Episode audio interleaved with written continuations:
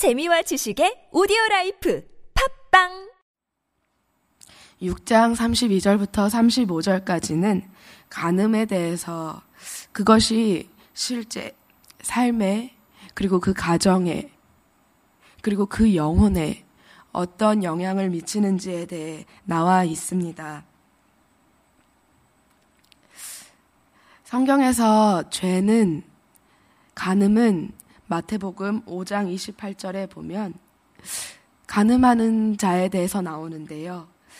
어, 여인을 보고 그 마음에 음욕을 품기만 해도 그것은 간음이다 라고 말씀하셨습니다. 그것은 무슨 뜻입니까? 간음의 행위까지 나오기 전에 그 마음에 품는 음욕이 이 모든 죄의 시작이다. 그래서 그것이 행동으로 드러나지 않는다 할지라도 이미 마음속에 시작된 것만으로도 그것이 죄다. 그리고 그것이 그 행위를 한 것이나 다름없다. 라고 보신다고 예수님은 말씀하셨습니다. 이것은 무슨 뜻입니까? 우리의 죄가 행위로 드러나기 전에 그 전 단계가 있다는 것을 말합니다. 그것을 마태복음에서는 음욕이라고 말하고 있고 오늘 32절에서는 무지하다라고 설명하고 있습니다. 오늘 본문의 무지하다라는 것의 의미는 마음이 없다라는 직접적인 의미와 함께 유욕에 사로잡혀 이성적인 판단 능력이 마비된 상태를 뜻합니다. 이것은 무슨 말씀입니까?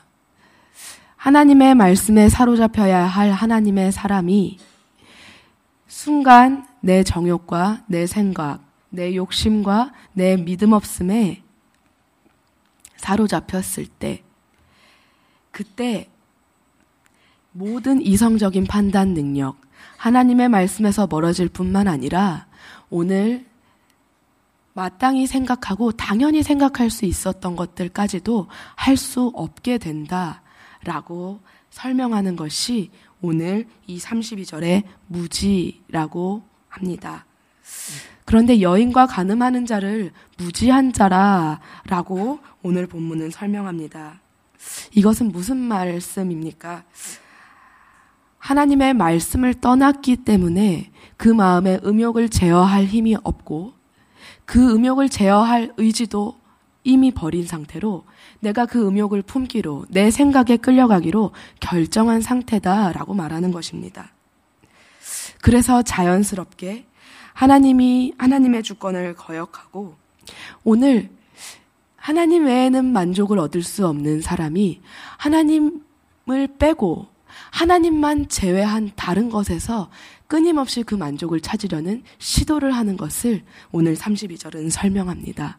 그런데 그것이 자기의 영혼을 망하게 한다 라고 말씀하십니다. 두 번째 33절입니다. 상함과 능욕을 받고 부끄러움을 씻을 수 없게 되나니 라는 말씀은 죄악 은 용서받을 수 있습니다. 그러나 우리 몸과 영혼에 새겨진 죄의 기록은 지워지지 않는다는 것을 의미합니다. 그래서 가급적이면 어린 나이에 죄를 짓기 전에 먼저 하나님의 말씀을 그 마음에 담고 새기도록 노력하게 되는 것입니다. 가급적이면 이 죄악이, 가급적이면 이 행위가 가급적이면 이 죄를 마음에 품었던 그래서 그 마음을 마음의 죄를 품음으로 말미암아 영혼에 상한 길이 나는 것이 상처가 나는 것이 가급적 없게 하기 위해서 왜냐하면 그것이 일평생 남기 때문입니다. 쓴 기억으로 남고 쓴 뿌리로 남게 되기 때문입니다. 그것을 33절에서는 그가 그 가늠한 것으로 말미암아 도리어 상함과 능욕을 받고 부끄러움을 입게 되는데 그것이 씻을 수 없을 만큼 깊이 새겨진다는 것을 의미합니다. 그래서 간음은 일평생 능욕과 부끄러움을 안고 살아가게 되기 때문에 돌이킨다 할지라도 그 삶에 남은 상처는 남아있다. 그렇기 때문에 그 길로 가지 말라라고 말씀하고 있는 것입니다. 그러면 그 가늠한 여인에게 어떠한 삶의 결과가 오는지에 대해서는 34절과 35절에 더욱 구체적으로 나타납니다. 남편이 투기로 분노하여 원수 갚는 날에 용서하지 아니하고 어떤 보상도 받지 아니하며 많은 선물을 줄지라도 듣지 아니하리라. 출애굽기에서는 가늠한 여인에 대하여 그 남편이 가늠한 어, 그를 용서할 수 있는 방법은 여인이 자기의 죄를 소에게 전가해서 그 소를 제물로 드렸을 때 어, 그 죄를 용서받을 수 있다라고 합니다. 그런데 이때 남편이 분이 풀리지 않고 이 관계에서 관계가 파괴됨으로 말미암은 그 아픔에서 벗어나지 못해서 남편이 그 원망으로 아내의 생명을 아, 소 정도로는 안 되겠다.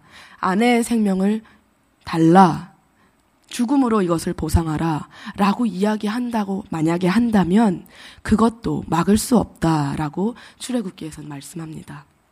그만큼 간음은 우리의 영혼을 죽이는 말, 일이다라고 말씀하고 있는 것입니다. 그래서 어떤 보상도 받지 아니하며 많은 선물을 줄지라도 듣지 아니하리라. 이미 우리의 죄가 심각해서 더 이상 우리를 구원할 수 없기 때문에 예수께서 우리를 위해 십자가에 달리신 것은 사실입니다. 그리고 그것을 믿고 구원받은 것도 사실입니다. 그리고 이것은 은혜입니다. 그러나 이 죄가 심각하고 이 죄악을 죄악에서 벗어나는 것 벗어나는 것보다 오늘 많은 선물을 주면서 내 죄에서 벗어나는 것은 하지 않고 이 죄를 무마하거나 내가 오늘 내게 올 벌을 무마할 수는 없다는 것입니다. 그래서 이 죄, 죄에서 정말 빠져나오게 하기 위해서 이 죄가 얼마나 우리를 아프게 하는지 뼈저리게 느끼게 하기 위해서라도 하나님은 듣지 않는 자를, 듣지 않는 자를 내버려 두시기도 하십니다. 그것이 오늘 35절의 말씀입니다.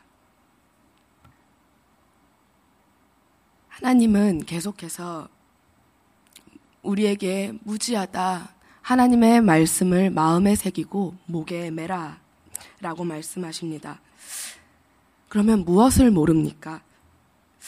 어, 간음이 죄인 걸 모르기 때문에 간음을 합니까? 절대 그렇지 않을 것입니다.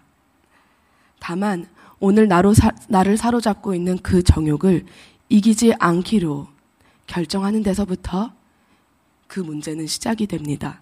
그러면 그 죄는 그 음욕은 어떻게 절제하고 그 죄에서 벗어날 수 있습니까? 그것이 바로 말씀이다라고 말씀하십니다.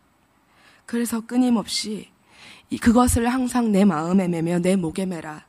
그것이 내가 다닐 때 너를 인도하고 잘 때에는 너를 보호하며 깰 때에는 너와 더불어 말할 것이다. 그렇게 말씀을 가까이 하라. 그것이 우리에게 유일한 살 길이다. 그래서 하나님의 명령을 등불 삼고 법이 빛이 되고 훈계의 책망을 받아 생명의 길을 가라 라고 말씀하고 있는 것입니다. 어떻게 해야 합니까? 끊임없이 하나님의 하시는 말씀 앞에 경고 앞에 엎드리는 것 외에는 우리에게는 방법이 없다는 것입니다.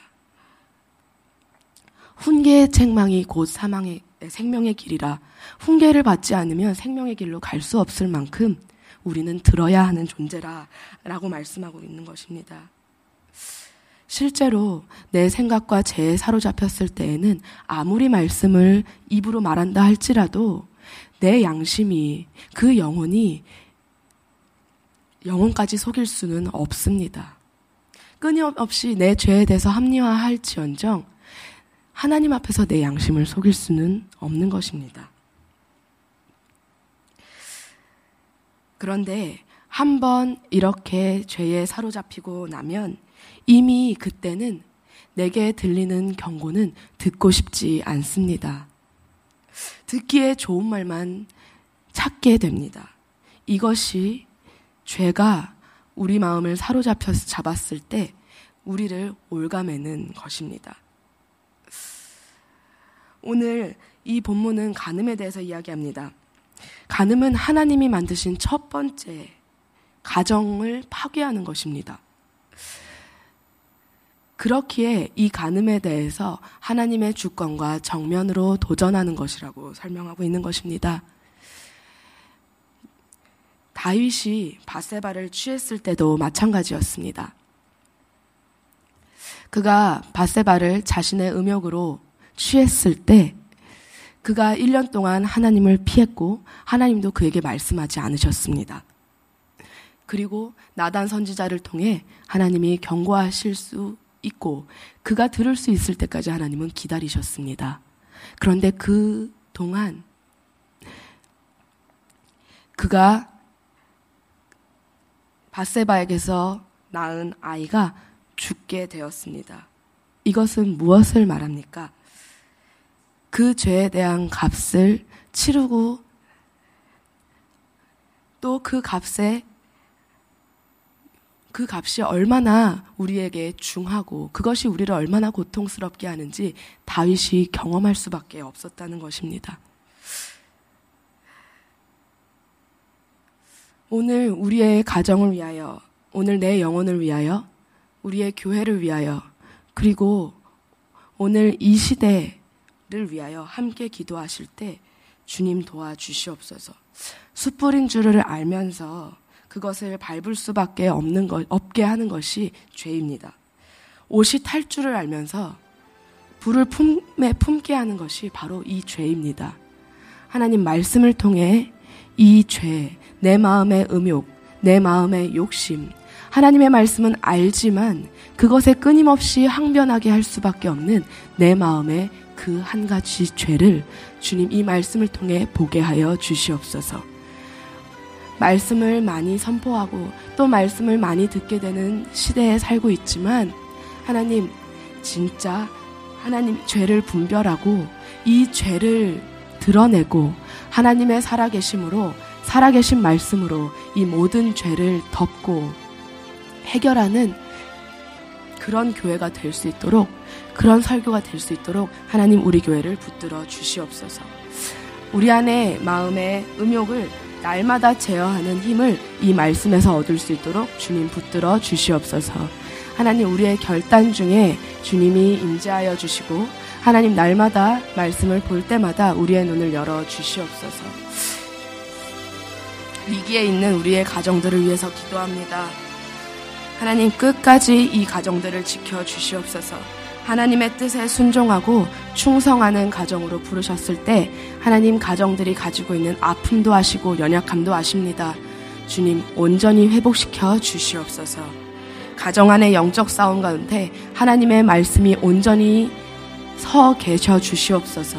한 사람을 통하여 그러나 연약한 한 사람을 통하여 주님 말씀하시고 그가 말씀을 붙잡았을 때 하나님의 말씀이 놀랍게 그 가정을 통치하는 역사가 일어나도록 축복하여 주시옵소서.